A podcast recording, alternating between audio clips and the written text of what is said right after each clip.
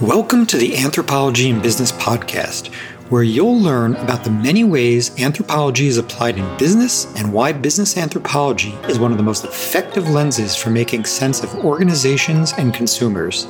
Through conversations with leading anthropologists working in advertising, marketing, consumer behavior, organizational culture, user experience, and many other roles, you'll learn firsthand what it means to do business anthropology and how the work differs from academic anthropology.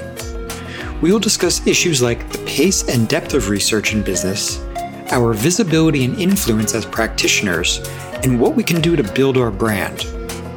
We will also focus on the value and impact of our research in business so that we can help business leaders understand why they should be hiring anthropologists. I'm your host, Matt Artz, a business anthropologist specializing in design anthropology and working at the intersection of product management, user experience, and business strategy. Let's get started. Hi, everyone. Welcome back to the Anthropology and Business Podcast. I'm here today with Natalia Uzme Manrique. And Natalia is a service designer at S4N, a co owner at FLIPA, uh, which is a business anthropology consultancy.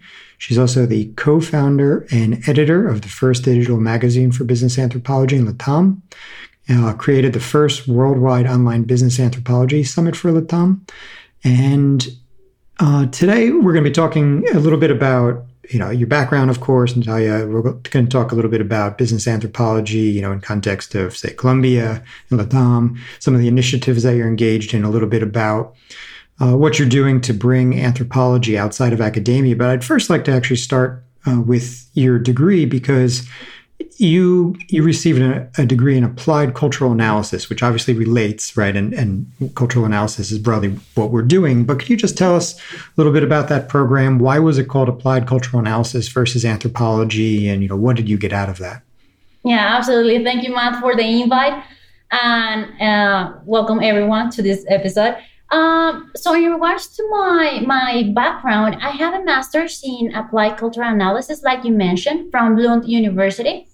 And I remember the first week of of uh, university, um, they told us you need to use these theoretical frames in order to understand uh, the reality, the context that different people, different customers of several experiences are uh, using in order to behave or to be in the world.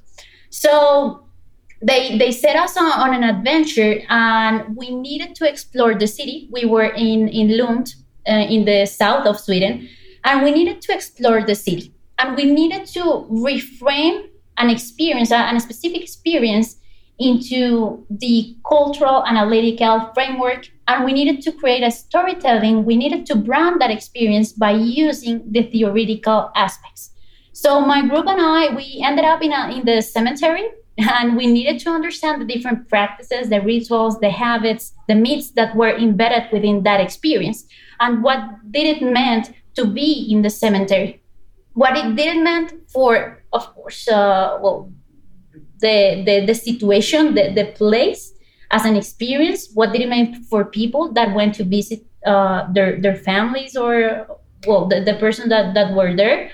And when, when we use, we realized that it was not just about doing the ethnographical research. We needed to use different frameworks in order to really go in depth on what was happening there. What were the, the discourses, the social discourses, for example, the cultural aspects that were embedded within that site.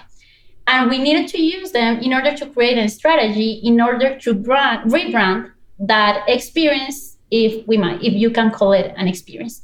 So, and I'm telling that this story because that's what cultural analysis is.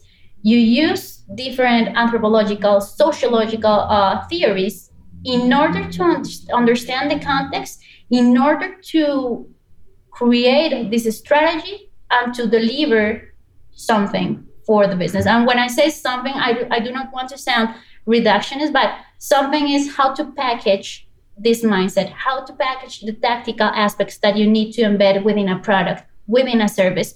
So for two years, that's what we did we did a lot of reading or from different theoretical aspects And then we were encouraged to use them in a very active way. Because when I, when I see what I see oftentimes is that people are used to read the theory.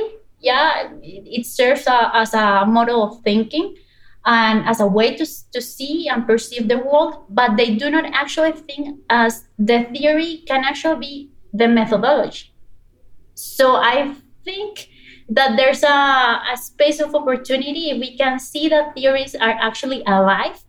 They're not just for reading, but you can actually use them when you are creating a strategy for the business, for an experience, for the public, or for the private sector. So in a very high level, that's what uh, applied cultural analysis meant to me and well to, to the group I graduated with.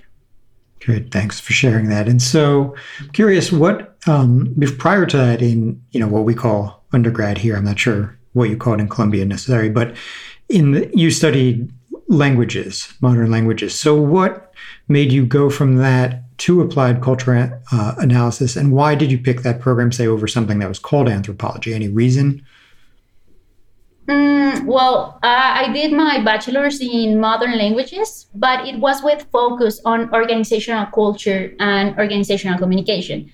So I do see a link with uh, cultural analysis or organizational anthropology because uh, very early in my, in my career, I, I realized that I needed to understand people. I needed to understand how companies were behaving, what they thought was the world like, how they created the products, the services, what was the mindset, what was the intention that they had, and and how that impact that made or created an impact in the whole in the whole system.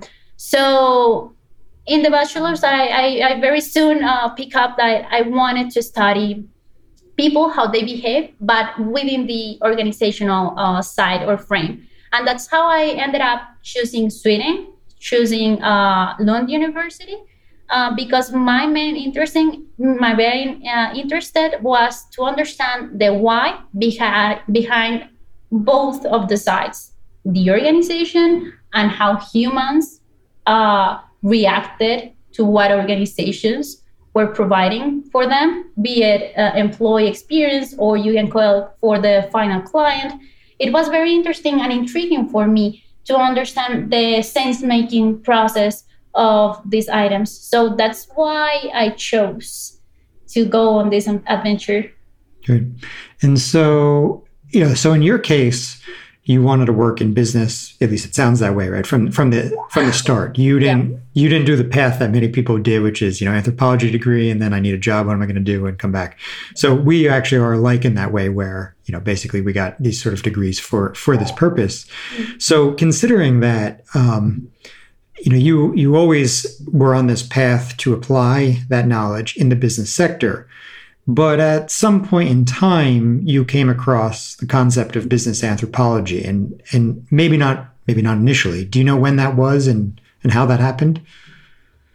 Uh, it was when I was doing my master's because, uh, to be super honest, I didn't know what I was doing. Uh, as a, what is a cultural analyst? at least here in Latam, in Colombia, it doesn't ring a bell. You don't really understand. Like I'm reading uh, Foucault, I'm reading uh, Erving Goffman. What am I going to do with this? I don't really get what's the applied version uh, on my career. And I started to to analyze, to talk with different people, to search, uh, well, in, in different environments, like what's the main goal of a cultural analyst? What can I do in the private sector? And that's when I realized by looking at different companies and different business cases that what I was doing was actually, from my understanding and my perspective, business anthropology. I was conducting ethnographical fieldwork with that little ingredient that I don't really think that too much people take advantage of, and I think it's an asset of turning, uh, like I mentioned, theories into methodologies. And I could do that I could create a product and a service or an experience and deliver a, a product and a service with a purpose that was different from what other people were doing. And as you can see, while I'm talking, I'm not just focused on the research side. I'm really, really focused on the apply side. Like, what's the mm-hmm. end deliverable that I can give to businesses? So it, it was, a, I would say, it was a soul searching process. I wasn't really sure at the beginning what I would end up with, but yeah, it, it, it all got me to to here to talking with you about the process. Yeah. So you are, you know, you you mentioned how you've done a few things first in Colombia, right, uh, with Flipa and and and the summit and the you know and the digital magazine.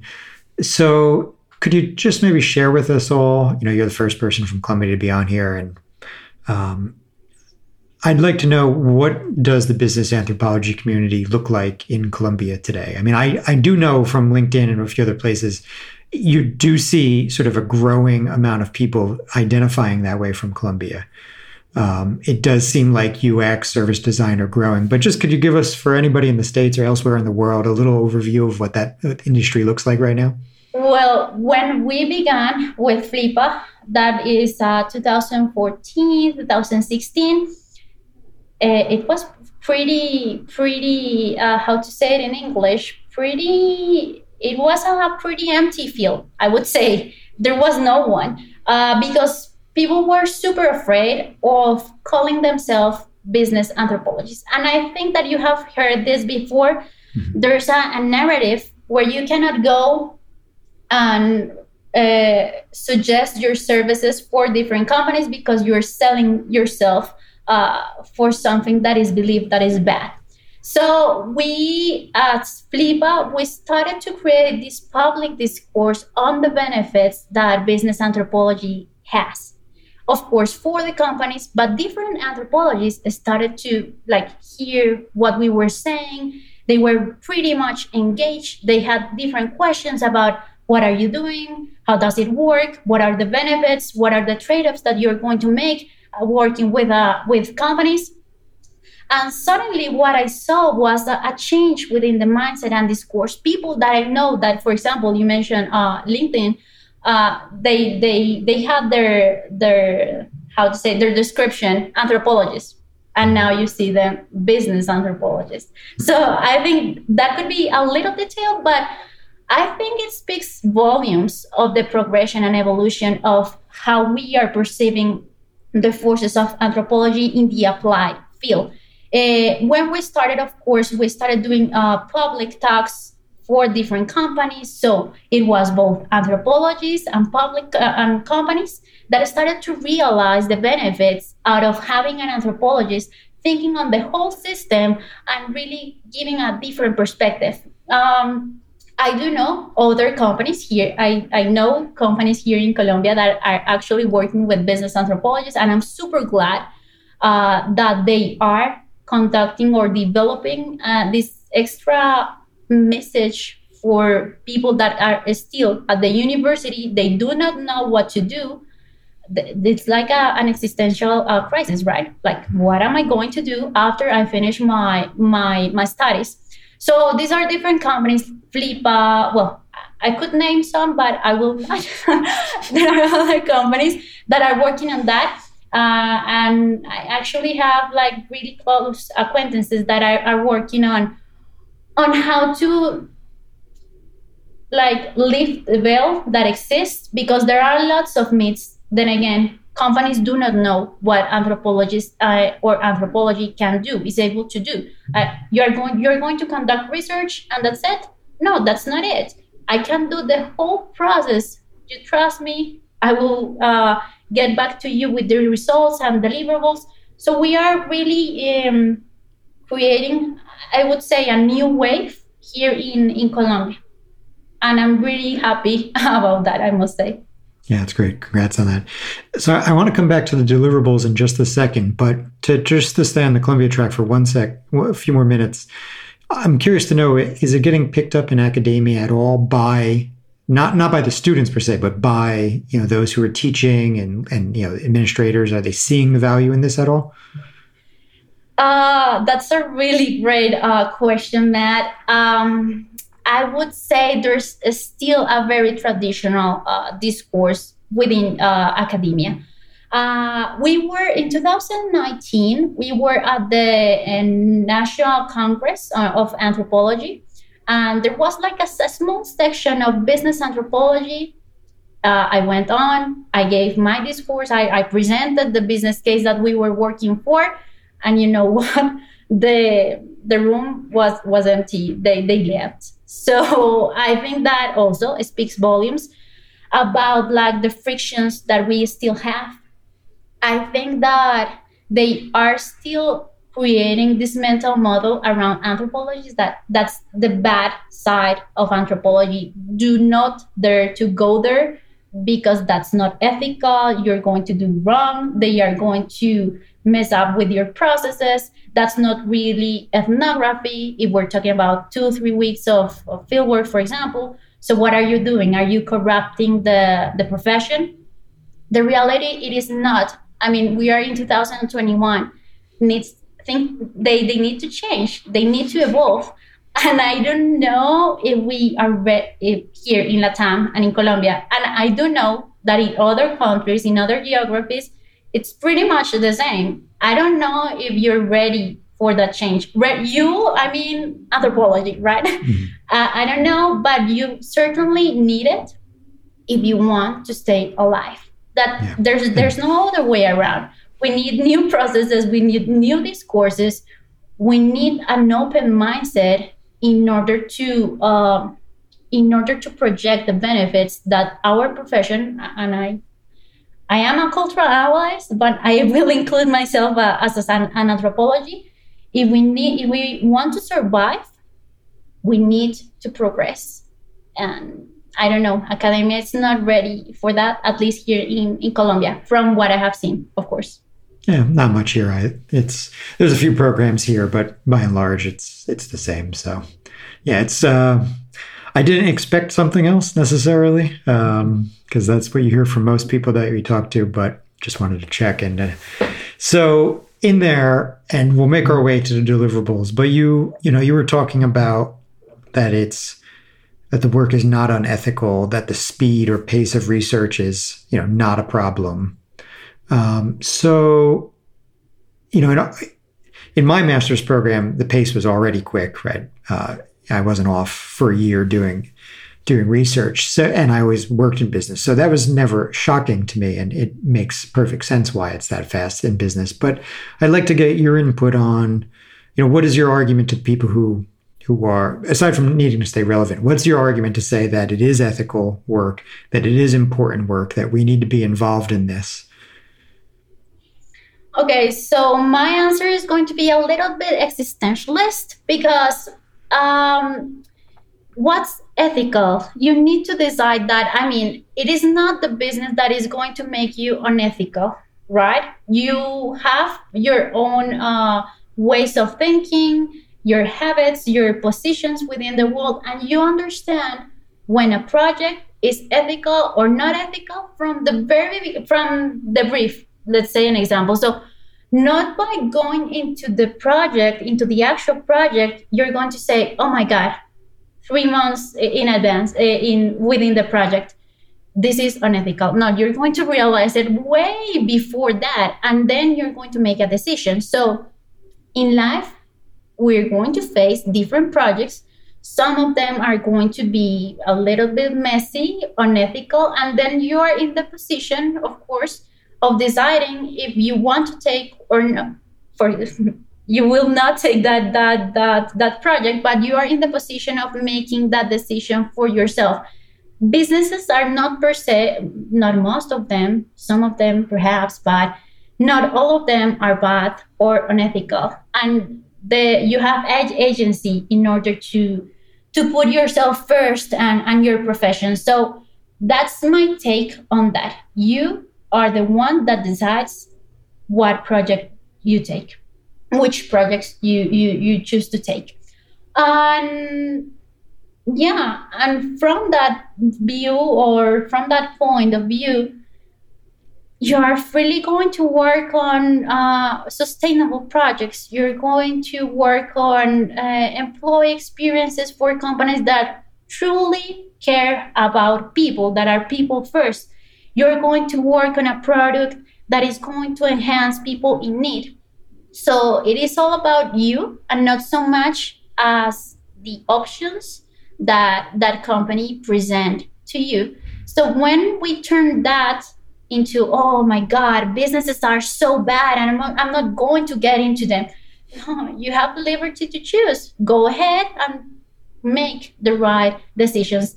Uh, I think that, yeah, that would be my my argument towards how to perceive what's in front of us uh, and and and be able to to choose. It's, it's super simple it's practical it's pragmatic and it works. Yeah. So in terms of the work you've done you have you know wherever i was reading a bio um, you mentioned you know everything from sort of marketing ux service design. So you know you've seemed to i think yeah, and even organizational. So you've you know kind of at least dipped your toe in like lots of different areas that we apply these this this knowledge these skills. And so i'd like to get maybe just a sense of considering that now you took a service design role know, and we'll get there and we can talk about that role in a little bit more detail because um, I actually haven't gone into detail of service design much on the podcast yet. So, so we'll get there. But I'd like to know, like along the way, tell us a little bit about the process. You know, obviously, so you're you're part of Flipa, it's an agency or consultancy, so you're picking up clients that are in different industries or have different needs. So, what was the process like of you sort of consulting in all those different ways? Again, UX, service design, organizational, marketing. Well, in order to tell you about that, I think I need to tell super quick, of course, the story about uh, Flipa. I actually, the first stakeholder that I needed to convince, convince about the power of business anthropology or co- applied cultural analysis was my business partner. And you know her, she's Giovanna, right? You met her okay. at the at the summit. Uh, I don't know if you know this, but she's my mother. Uh, this is a, a family company. So when I arrived from my master's degree, uh, she's a business administrator, like as, as her profession. And I really, she's all about numbers, she's all about a strategy, business. And I was telling her or, or, or sharing that no, we need to use social sciences. We need to understand context. And it was very messy for her at the beginning and it was very confusing. Uh, but I, I got there. I, I, really sold that out. And I, I told her, um, okay, Giovanna, so what if we get together, we create this partnership, and we start working with the clients that your company already has? Uh, because Flipa has 18 years uh, in the market. Uh, so we have different types of, of clients, especially from the banking sector. So we had an opportunity because no hmm. one in Colombia was doing what I was suggesting to, to Giovanna. So I convinced her, and we started uh, creating this messaging, this uh, approach to the clients that we had, the, the, the base that we already had. And they started, it's they they were curious, they were interested about what we could do. Uh, so that's how we ended up approaching it and having like our first set of clients specifically as business anthropologists for the consultancy on that area. And we started working with internal processes at the beginning. So, how to design a, a, a change management process for a digital transformation. And this was for a brewing company for AB InBev for 18,000 people. And we sold the project mainly based on the idea that, and this was super new. I know that what I'm going to say is not new for you, that we needed to understand the needs, the behaviors um, that the, the, the, employees had around uh, well, digital processes, around well, different contextual aspects that they have been facing because they were merging, two companies were merging. So that was going to impact the digital transformation. Uh, what were the, the, the notions that they had around this process? What were they going to think about? What were the imaginaries? and etc etc so we started with this uh, type of projects the hush hush started to, to spread out we uh, began to work with it companies with La ANDI, with is, which is the National Association of Entrepreneurs here, here in Colombia, and with different clients that understood the value. And we sort of started to expand on the, the services that we had organizational culture, organizational communication, change management.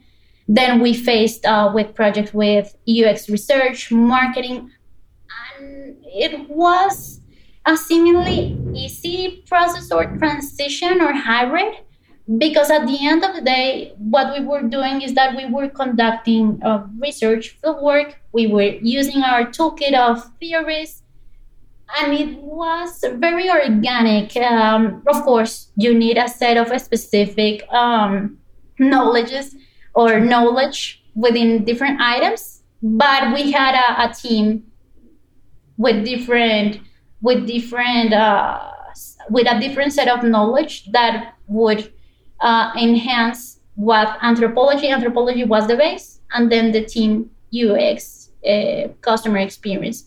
They would enhance it by using those lenses that we already had and the methodology that we we had created.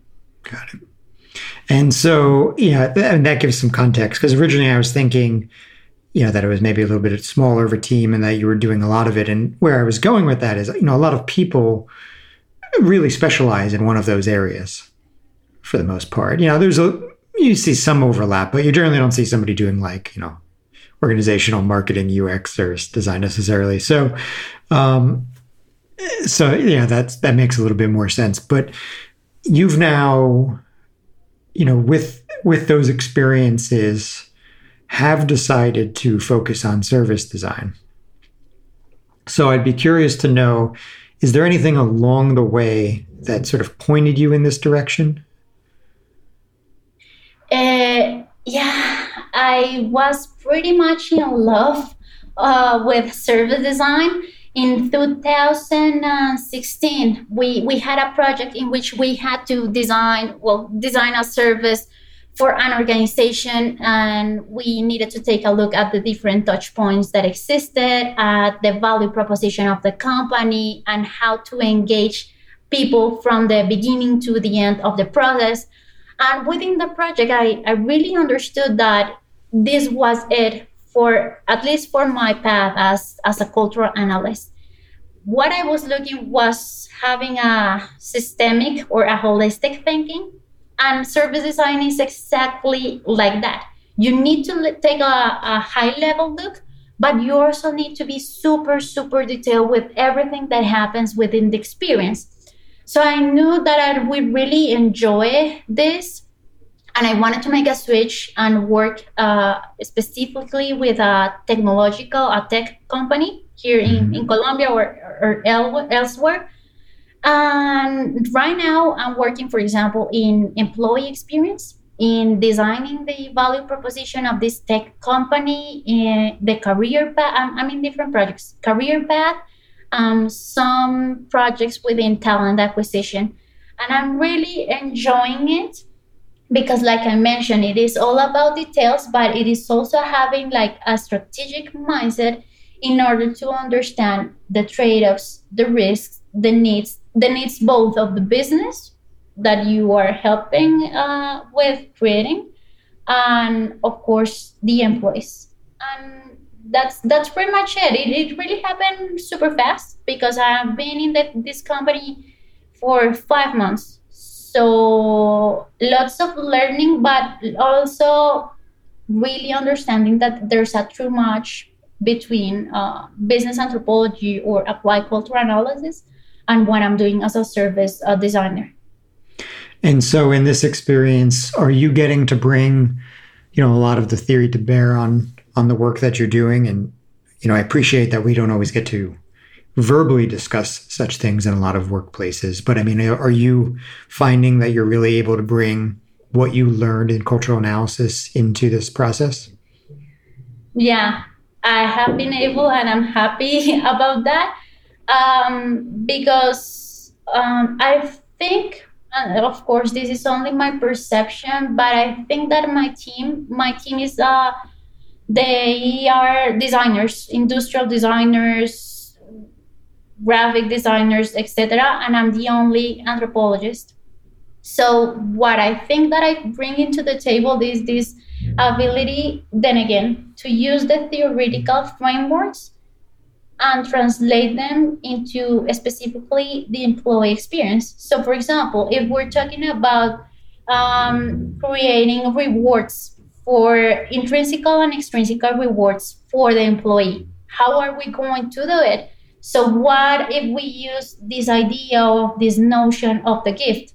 How what, how can we create exchanges or uh, a certain dynamics, a certain dynamics of consumption of experiences. What are we giving to that employee? What are we achieving with that experience? And how we create a, a solid relationship, but by this uh, exchange of notions, be it material, virtual, etc. So I think that that's one of the key items I have used. For example, this notion of the gift. I also bring up oftentimes Erving Goffman in, re- in regards of the theatrical side, the back and the front stage. What can we do, for example, as the uh, talent acquisition process? It is a very theatrical moment when you're interviewing a candidate, right? You need to sell all your company, your whole company, in 30 minutes or perhaps an hour. How do you create an experience in order not to seem super generic like other companies, and that's when the theatrical side comes to life. What do i do in the in the in the back? How do i become a, a, an actor in, for, in front of my audiences? What is the key aspects that what is the key relational aspect that i want to create for my audiences how do i become memorable for them when there's so much competition? So there are lots of bits of theories that i have sold to the internal stakeholders of course with with patience and strategy but yeah they it's all it's all so let's just expand on that a little. So you know frequently on the podcast i have talked to people about um, you know how you communicate you know sort of insights or how you sell these ideas uh, whether that's theory that's backing it up or certain recommendations you might be making and so um, you know, have you found anything that works well for you to communicate, you know, the value of what you're suggesting? Mm, I think that's the tricky part because I cannot say like I have the magic formula for all the people that are, are hearing us to mm-hmm. use because I'm still working on that to be to be super honest. And I think, and this might sound cliche, but it is the ability to use a compelling storytelling as you're selling it perhaps the perhaps business people are not interested in knowing okay this is Erving Goffman or this is no they're interested in what's the the model that i'm going to use. So if you can translate what is super super theoretical into a series of high level steps if you can show them what are the going to be the, the benefits and the outcomes as for the experience that they are they are trying to create you're going on the right uh, path and of course you need to talk about about money because yeah businesses are money right so you need to, to talk about the revenue or how it's going to positively positively impact what you're discussing in order to to sell out to to sell these items to your to, to your audience. So, um, yeah, I think it's about rebranding what you learned that is super, super conceptual and organize it in a way that it seems more related to the business language that they use. Perhaps you get this answer all the time, but I think this really works. You really need to to work on it because it's not easy. Mm-hmm. Uh, but that's that's the way. Yeah. Yeah, it implies understanding their, you know, their drivers, their motivations, their language really well. Now that you, yeah, now that you mention it, for example, one of the things that I, I I honestly do is that I have my like my own company dictionary. so I really it's like doing ethnography right? So you need to understand this this language that they have. What are the words that really trigger positive notions or that get approvals from the business side so i really have my like my whole deck my document on okay these are the keywords that i need to use in order to sell them an idea. Perhaps not going so theoretical what, what are the, the, the key items. And in that way if i mimic what they are talking about on how they are talking about certain items i increase my chances on really getting to them to the point of making a decision around an anthropological theme that is mm-hmm. rebranded. So have a, a dictionary that that really works. Yeah, no, it's a good suggestion. So you earlier at some point when we were talking mentioned you know strategy.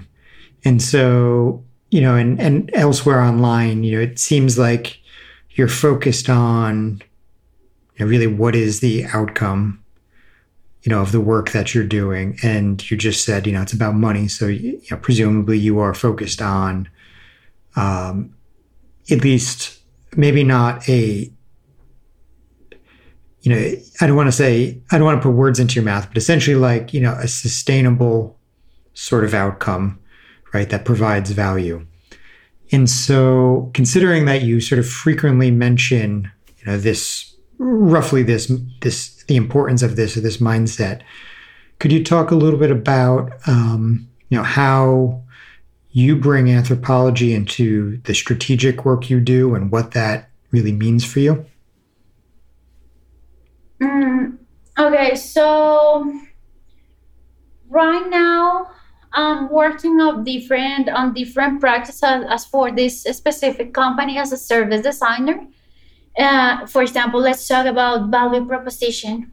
And when you're talking about the value proposition of just to make a like a, a specific example of how to use a strategy, when you're talking about value proposition of a company, you cannot talk about the well, you can, but uh, at the very beginning, you cannot talk about the tactical side and I think as anthropologists or social scientists or cultural analysts, we are pretty much focused, uh, at least uh, a very large part of our work, it's conducting ethnography, right? To understand what the audiences, what people are thinking. And ethnography, it's confused because I don't think so. I don't think it's this case, but it, it seems very tactical like you go there you you you create your your questions or whatever you use different methods and you go into the field you take action and then you analyze it. Of course there's a strategy behind that but oftentimes we forget that as social scientists. Uh, i do i conduct ethnography. Yeah yeah okay you conduct ethnography but you do something else. You the, the pre-work in order to achieve that ethnographical aspect that you want is strategical. You need to think about how to approach the people. You need to, to think about what types of what type of questions you're going to frame to frame in order to really get interesting answers.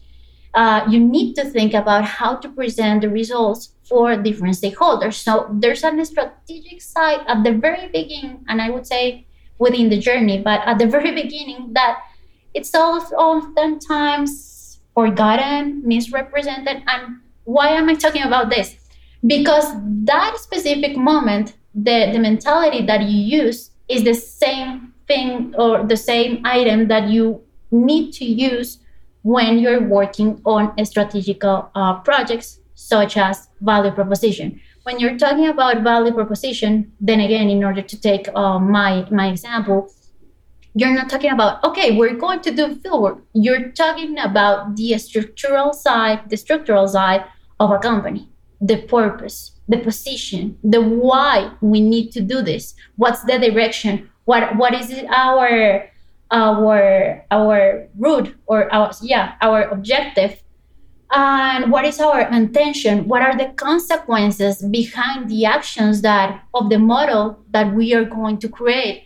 Uh, how are we going to create a meaningful experience product or service for our audiences? So when you start to ask these questions as you notice these are not tactical questions. When do i do field work? How i know these, these, these questions are talking about the broader system that encompasses being and developing and designing within a company. So we need to really take a step back as anthropologists and understand that we truly are strategic if we set out to be strategic. If we understand that we have a purpose, we have the ability of shaping the right questions in the right moments.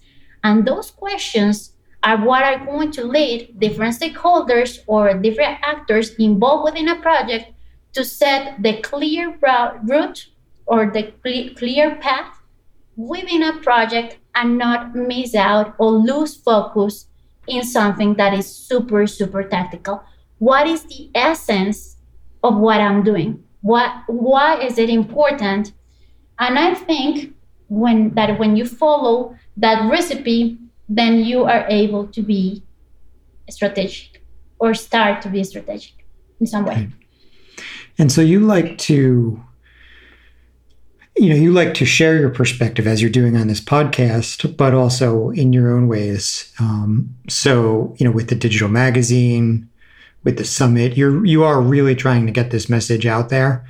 Of course, there's you know a benefit to FLIPA, like right. I mean, there is there is a, a portion of that that helps the organization be seen, potentially get customers, etc.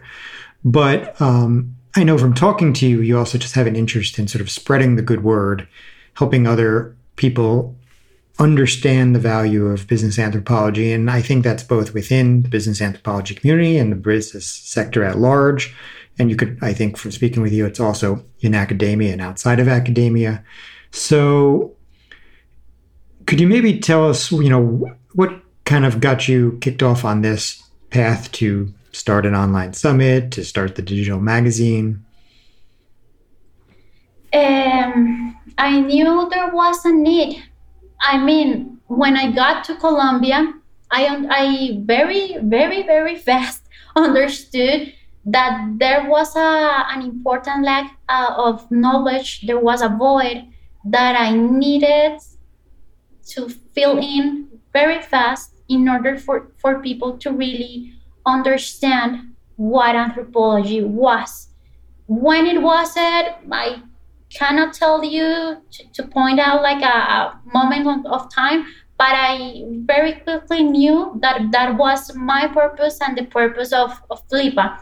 Of course, it brings clients, it creates awareness of the comp- on, on the company, but that's not our purpose. Our purpose is for that young guy or young girl or young person that's 23 and it's at the second semester of anthropology to hear about, oh my God, FLIPA is telling me, or whatever, Natalia Usme is sharing with me, or someone told me that anthropologists can really apply or can really work within the business sector, that there is a, a path that I can continue when I uh, when I finish or when I graduate. I, I have value or yeah, I'm valuable for as as as for my profession because I see uh, one time I actually talked with a with an anthropologist. She was a young girl. Uh, she was within one of our our courses at at FLIPA. We have well different online courses of on business anthropology at our academy, and we ended up uh, one of these courses, and she started crying. And I'm not telling it; it sounds super like yeah but it is the it is the actual truth. She started crying and she started uh, saying uh, like thank you very much i really wasn't aware that i could do abc what we saw on the on the on the on the course i didn't know that i could do this I wasn't sure that I was going, I was able to, I was going to be able to apply all this knowledge after I graduated. Like you have opened my eyes in regards of my future, of my possibilities. Uh, so that was a very special moment yeah, for, for us because that's the purpose. You need to understand that you can actually do this with all the theoretical side that you have learned, you can apply it. So you need to believe in yourself. You need to start uh, focusing on UX research, service design, whatever, but you can do it. Mm. Trust and me. you can get paid. Yeah, exactly. Exactly. So um, I think that's that's a really nice outcome of the work that we have done uh, at Flipa and as for the as for Flipate magazine, which is the the magazine that you were referring, um, we are just very passionate about it. We have talked about uh, diversity and inclusion. We have talked about designing a value proposition. We have talked about market trends, and all of this, of course, image within how to perceive it, how to use it from an anthropological side. We we have 12 uh, editions or issues so far and we are very happy about it. Then again because we want to democratize what business anthropology or call it cultural analysis is and what it can do for teams also because oftentimes they say oh i'm a ux researcher or i do ethnography at, uh, on the marketing side yeah are you doing it are you sure? Because they often forget uh, context. They often forget that the user is not a user. He's a hu- he, she, or the person is a is a human. There's there are lots of things, lots of variables that you need to understand and, and to consider in order to conduct, for example, an actual UX research. So I think that the magazine really brings awareness on how to expand your mindset as a practitioner in any mm-hmm. field actually and how to use these uh, context centric tools that that we share but our main goal is just to create awareness to spread the passion that we have because we're very passionate about, about it we we believe in it and that's pretty much it that, that's the secret we also created the summit that we had back in it was in May? I think May. Yeah, it was in May. Sorry. Thank you, man. Uh, it was in May. It was, this edition was about uh, artificial intelligence and social sciences. How do they uh, uni- unify? How do they match in order to create different solutions, strategies, or even analysis for the business realm? And it was very interesting. And we do it out of we want to spread out the work. We want to bring people like such as you that have been working on the field. So in order of these young people that are hearing you to understand what are the possibilities, what is the future of our profession. Because, for example, we talked about Python, and then again, the the, the discourse of anthropology needs to evolve. We need to talk about digital methods we need to talk about um, artificial intelligence. And we, we brought a, a set of 13 speakers exactly to do just that, to encourage young minds. I'm going to, to sound super commercial here, but yeah, it, it is like that. Encourage young minds to think differently about their profession and to understand what the future holds. And if they, they want to take a look just out of curiosity, that's that's good for us just to see what's around. Great. Yeah. Well, um, you know, obviously, it, you know, I think we share uh, something there because a lot of this podcast is very much about showing other people the journey that they can go on. And uh, certainly the summit was great. I recommend everybody check it out next year, the magazine as well. And so, do you have any future plans for the summit or magazine beyond what it is today? That's a very good question. Um, no, I, I wouldn't. Right now, I cannot give you a definite answer, but what we're aiming for is creating a community, a digital community. So perhaps within that path, but it is pretty raw right now. I couldn't tell you with, with certainty. What we expect is, of course, for the magazine to keep growing, creating awareness. And as for the summit, like I mentioned, a, a community of practitioners. Um, how? It is to be defined. I would, I would, that, that would be my answer. Yeah. Great. Well, we look forward to seeing where it goes. It, you know, I'm sure it will be great, whatever you do, as the previous ones. So, um, you know, in sort of one of the last things, considering how much you're interested in inspiring others, something I ask a lot of people, though not everybody, is what you might recommend to somebody else who wants to do this. And of course, that's, you know, it could, you know, of course, they could attend a summit. They could take the courses that you have at the FLIPA website. They they could look at the magazine. But aside from those kind of things, what would you suggest somebody do if they want to start their own consultancy? You know, um, business anthropology focused as you have, or you know, just kind of get into this work, whether it's UX, service design, organizational, whatever it may be. Any sort of any last thoughts on that? Yeah, the first thing is that you need to change or reframe your mindset.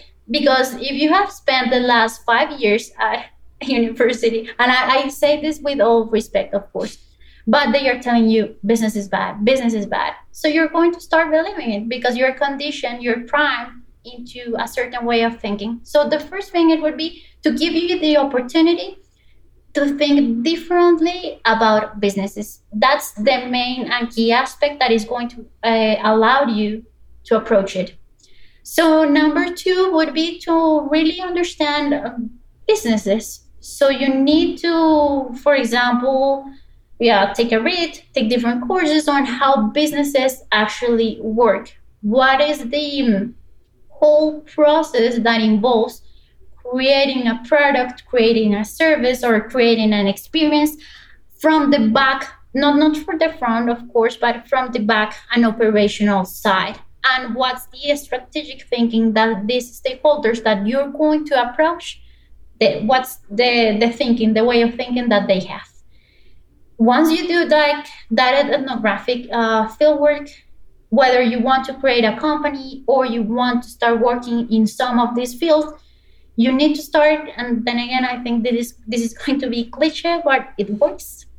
You need to start creating your own projects. If you don't have any uh, current positions or uh, possibilities to join a company so what am i going to do? So i'm going to start working on doing ethnography on the influencers of the future and how they are going to use to be based on artificial intelligence and we're not going to have human influencers. That's just to give you an example. Sure. okay so i'm going to use uh, ethnographic thinking perhaps ethnofiction. Then i'm going to create a business case and i'm going to suggest these key learnings but i'm not just going to uh, arrive to the research side then again if you don't if you want to go into the other side i'm going to present a set of strategical actions. I'm going to present a set of tactical actions and i'm going to share it with abc person or stakeholders.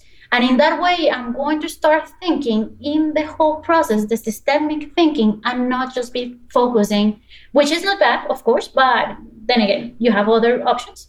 And i'm not just going to be uh, thinking about ethnographic research and thinking that's pretty much it because that's not how it works uh, well for businesses. They want results they want something that is truly truly uh, applicable and that would be my advice or on a on a high level.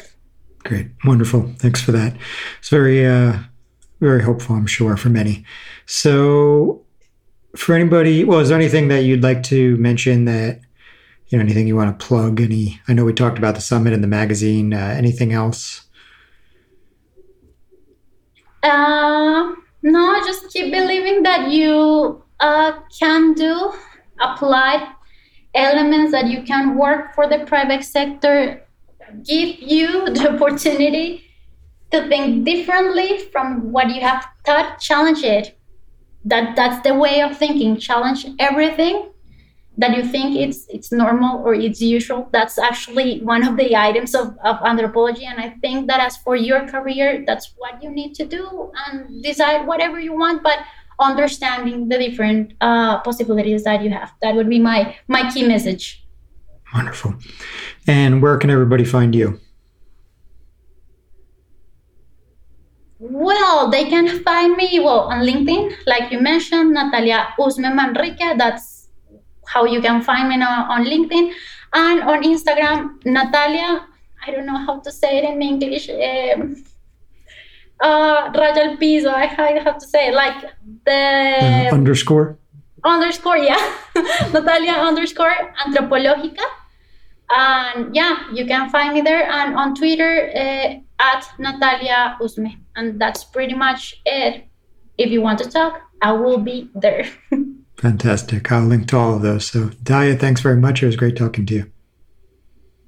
Thank you very much, Matt, for the for the invite. I really enjoyed uh, our talk, and I hope that this makes uh, our audiences or your audiences think about how they approach their profession. Thank you for listening to the Anthropology and Business podcast. To learn everything you need to break into business anthropology and why business anthropology is one of the best lenses for contributing to business success, visit my website at mattartz.me, where I cover many topics related to business anthropology and beyond. There you will find all the podcast episodes, blogs, and news. Please like, share, and subscribe. See you next time.